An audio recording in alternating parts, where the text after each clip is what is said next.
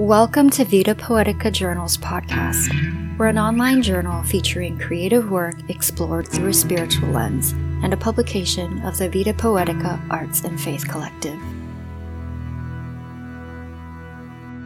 On the podcast today, we're featuring a poet and an artist. Our poet is Edward A. Dougherty, and he'll be reading his poem Between Slaughter and Exile. And our artist is Michelle J. Chun, who will be talking about her pieces Annunciation and Relics of Annunciation, published in our current autumn issue. Edward A. Dougherty has lived and worked in Finger Lakes region of upstate New York for nearly 30 years. He is the author of 11 collections of poetry, including Grace Street and 10048.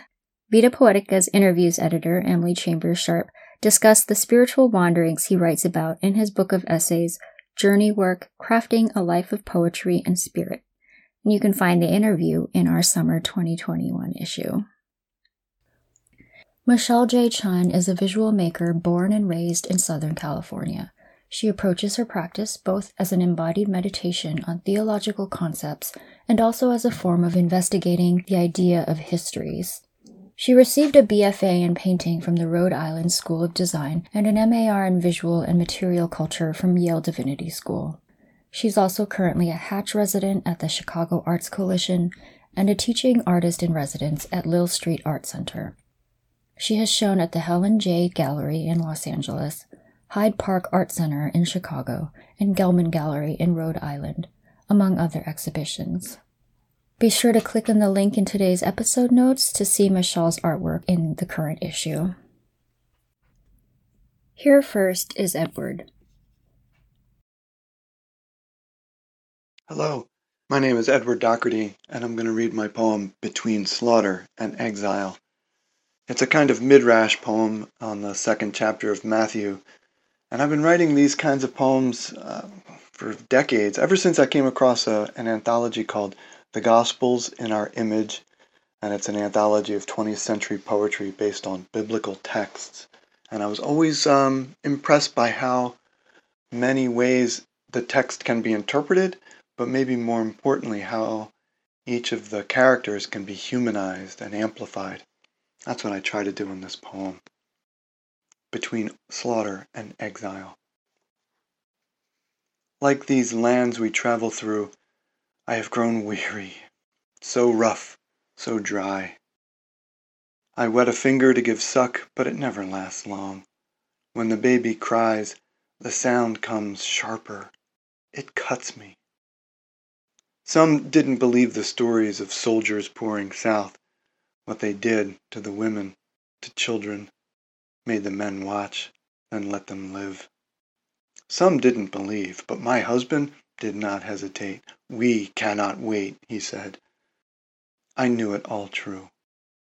Too still, the women were still as stones. They tried to hide their always wet tunics. Never any babies. All the men turned into camel drivers, quick with the whip, but their eyes, those dark eyes, saw no destination, only a way. We travel between slaughter and exile a foreign land, people who already hate us. How will they ever take us in? What will we do when they turn us back? Afraid ourselves, we instruct the little ones to be quiet. But an infant only understands hunger. I lay him against me, try the finger trick. He snuggles in and falls asleep, his lips still moving. The moon was full, but is now empty, like me. I was a child but now am woman, a mother. He is mine, and he is not mine. By the fire some men growl for blood, they talk of blades. One jumps up, his shadow monstrous, he jabs the air, thrust and jab, then he too falls still. I hear him panting. Is this all I can give this child? A world of rage and shame, of bloodshed and vengeance. The baby rouses, gurgling, but before his un- hunger cries tear open the night and endanger us all, a woman in our tent, a stranger, her dark face tracked with tear streams all crusted now. She opens her hands to me, and I give her my child. She opens her robes, and he feeds. He is a child now, but will become a man. I will teach him. I will say, That is the night I remembered the force that saves the world. Once I whispered yes, and I said it again, and I go on saying it.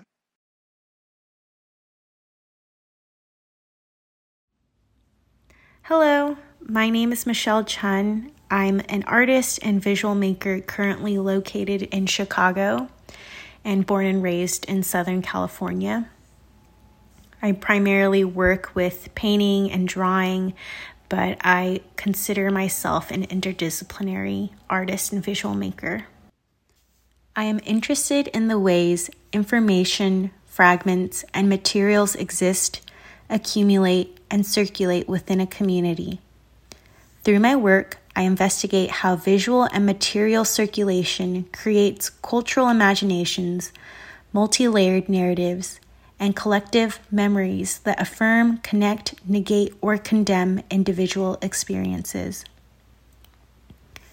Through excavation of familiar archive and historical references, my practice is an assemblage of precarious nostalgia, glass prayers, and the treasured fragments from the immigrant's longing for eschatological belonging, a collected longing that feels ineffable, but also on the tip of our tongues. In Annunciation and Relics of Annunciation, I drew inspiration from one of Fra Angelico's lesser known Annunciations, The Annunciation, dated 1395 to 1455. It was a piece I passed by every week, like a ritual, while working at the Yale University Art Gallery. At that time, I was working toward a graduate degree in religion, exploring the correlations between the practice of making and looking at paintings and the practice of prayer and contemplation.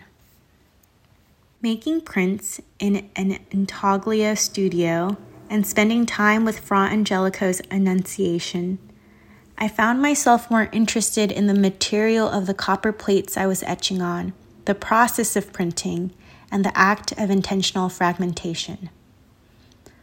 There is a quality in the remnants of Fra Angelico's triptych that is essentially rooted in the materiality and fragmentation of the object as it has endured through time, weather, and exile.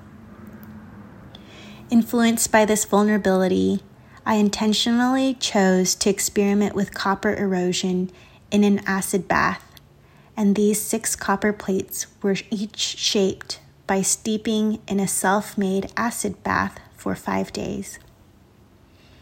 I used contact paper to create intentional openings and shapes through which the acid could touch the copper and then I slightly filed the round plates into a circular edge.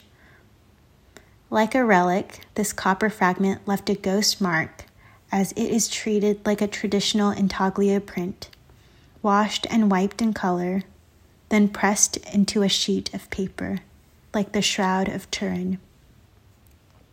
Each plate is no larger than a quarter. It is this constant relationship of presence, encounter, distance, and absence that were important for me in both making these copper plates and prints and also in looking at the Annunciation.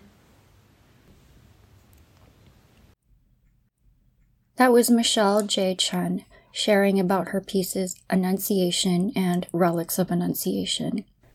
Before that, you heard Edward A. Dougherty reading his poem between slaughter and exile. Be sure to click on the link in today's episode notes to see Michelle's artwork in the current issue.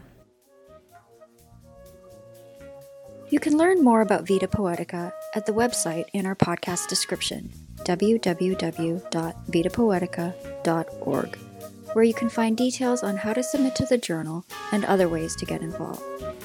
Thanks for listening, and more soon.